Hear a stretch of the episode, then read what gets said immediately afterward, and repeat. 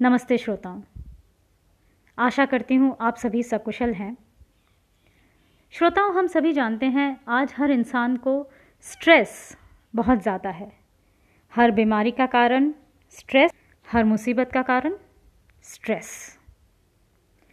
तो आज मेरी कहानी इसी विषय को लेकर है। कहानी का नाम है, पेड़ का रहस्य।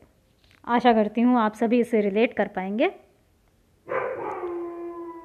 कहानी है, एक व्यक्ति मल्टीनेशनल कंपनी में सेल्स मैनेजर की जॉब करता था।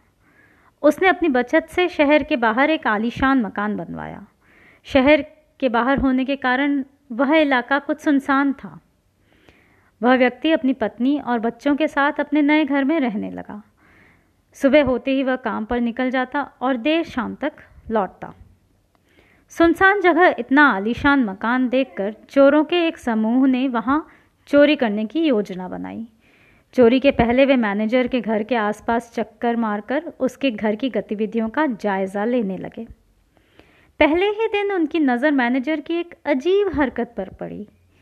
घर आने के बाद वह सबसे पहले अपने बगीचे में लगे आम के पेड़ के पास गया और अपने ऑफ़िस बैग से एक एक कर कुछ निकालने लगा। और उसे पेड़ में कहीं डालने लगा। अब मैनेजर की पीठ चोरों की तरफ़ होने के कारण चोर यह देख नहीं पाए कि उसने अपने बैग में से क्या निकाला और पेड़ में किस जगह पर डाला। उन्होंने अंदाज़ा लगाया कि यह अवश्य ही कोई कीमती चीज़ होगी। चोर मैनेजर के घर के पास घात लगाकर बैठ गए और अंधेरा होने का इंतज़ार करने लगे। रात में जब घर की लाइट्स बुझ गईं तो उन्हें इत्मीनान हुआ, घर में सब सो गए हैं। वे दीवार फांद कर घर में घुसे और सीधे आम के पेड़ के पास पहुँच गए। फिर बिना की कोई समय गंवाए, वे वहाँ मैनेजर की छुपाई चीज़ खोजने लगे। लेकिन बहुत खोजने के बाद भी उन्हें कुछ मिला नहीं। आखिरकार थक हार कर वे वापस लौट गए। अगले दिन वे फिर उस घर के पास छुप कर बैठे। मैनेजर जब ऑफ़िस से वापस आया तो चोरों की नज़रें फिर उस पर ही पड़ गईं। पिछले ही दिन की तरह सबसे पहले आम के पेड़ के पास गया और बैग में से निकालकर कुछ सामान उसमें डालने लगा। फिर वह घर के अंदर चला गया। उस रात घर की लाइट्स बंद होने के बाद फिर से चोर दीवार फांद आम के पेड़ के पास पहुँचे और जी जान से उस चीज़ को खोजने में लग गए। लेकिन उस दिन भी उन्हें कुछ हासिल ना हुआ। कुछ दिन तक वे रोज़ रात में आम के पेड़ के पास खोजबीन करते रहे, लेकिन उनके हाथ कुछ ना लगा। वे परेशान हो गए कि मैनेजर आखिर ऐसी क्या चीज़ पेड़ में छुपाता है कि हम जैसे शातिर चोर भी उसे नहीं ढूंढ पा रहे। अब चोरों में चोरी करने से ज़्यादा इस रहस्य को जानने की जिज्ञासा पैदा हो गई। आखिरकार अपनी जिज्ञासा शांत करने वे रविवार सुबह मैनेजर से मिलने उसके घर पहुँच गए। मैनेजर का उन्होंने शरीफों की तरह अभिवादन किया। फिर चोरों का सरदार बोला, सर, प्लीज़ बुरा मत मानिएगा।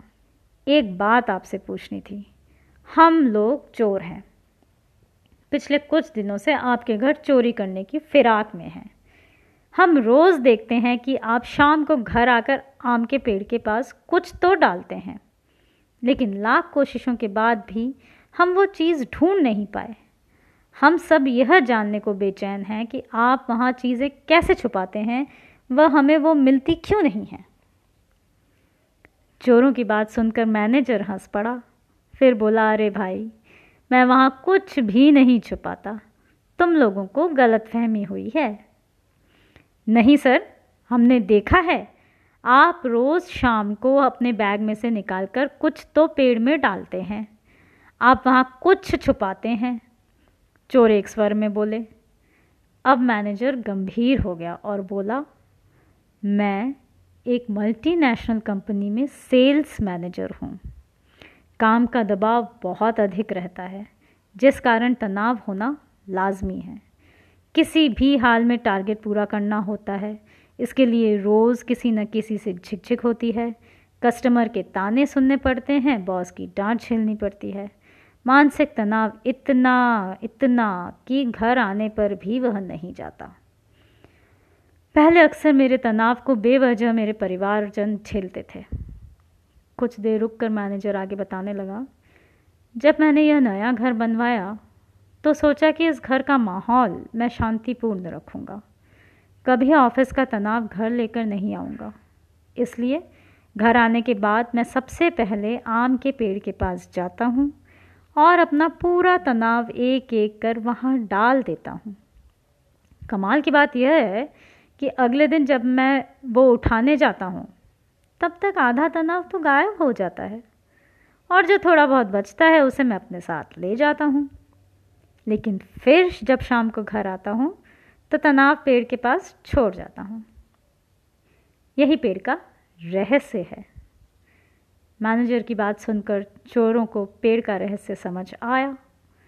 चोरी करने में तो वे असफल रहे, लेकिन जीवन की एक बहुत बड़ी सीख उन्हें ज़रूर मिली। तो श्रोताओं, आज के दौर में ज़िंदगी में सुख सुविधाओं के साधन तो बढ़ते जा रहे हैं और ज़िंदगी आरामदायक भी होती जा रही है, लेकिन कहीं ना कहीं तनाव भी बढ़ता जा रहा है। अक्सर आपने देखा होगा कि लोग अपने काम का तनाव अपने घर ले जाते हैं। इस तरह वे घर पर भी शांति से नहीं रह पाते, साथ ही अपने तनाव से परिवारजनों को भी प्रभावित करते हैं। क्या हर समय तनाव का बोझ होना आवश्यक है? क्या इस तरह ज़िंदगी कुछ ज़्यादा कठिन नहीं बनती जा रही? तनाव को एकदम से तो समाप्त नहीं किया जा सकता, मैं मानती हूँ, लेकिन कम से कम घर पर परिवारजनों के साथ होने पर तो तनाव को दूर रखा ही जा सकता है। और उनके साथ आनंद में कुछ क्षण व्यतीत किए जा सकते हैं। इनफैक्ट ऐसा करने से हमारा तनाव भी कुछ हद तक कम होगा। इसलिए जब भी घर आए, तनाव को बाहर ही छोड़ कर आए, घर ना लाएँ। आशा करती हूँ आप सबको मेरी यह कहानी पसंद आई होगी व आप इसको अपने जीवन में भी अपनाएँगे। इसी के साथ फिर मिलेंगे एक और नई कहानी के साथ। तब तक स्वस्थ रहिए, खुश रहिए और तनाव को दूर रखिए।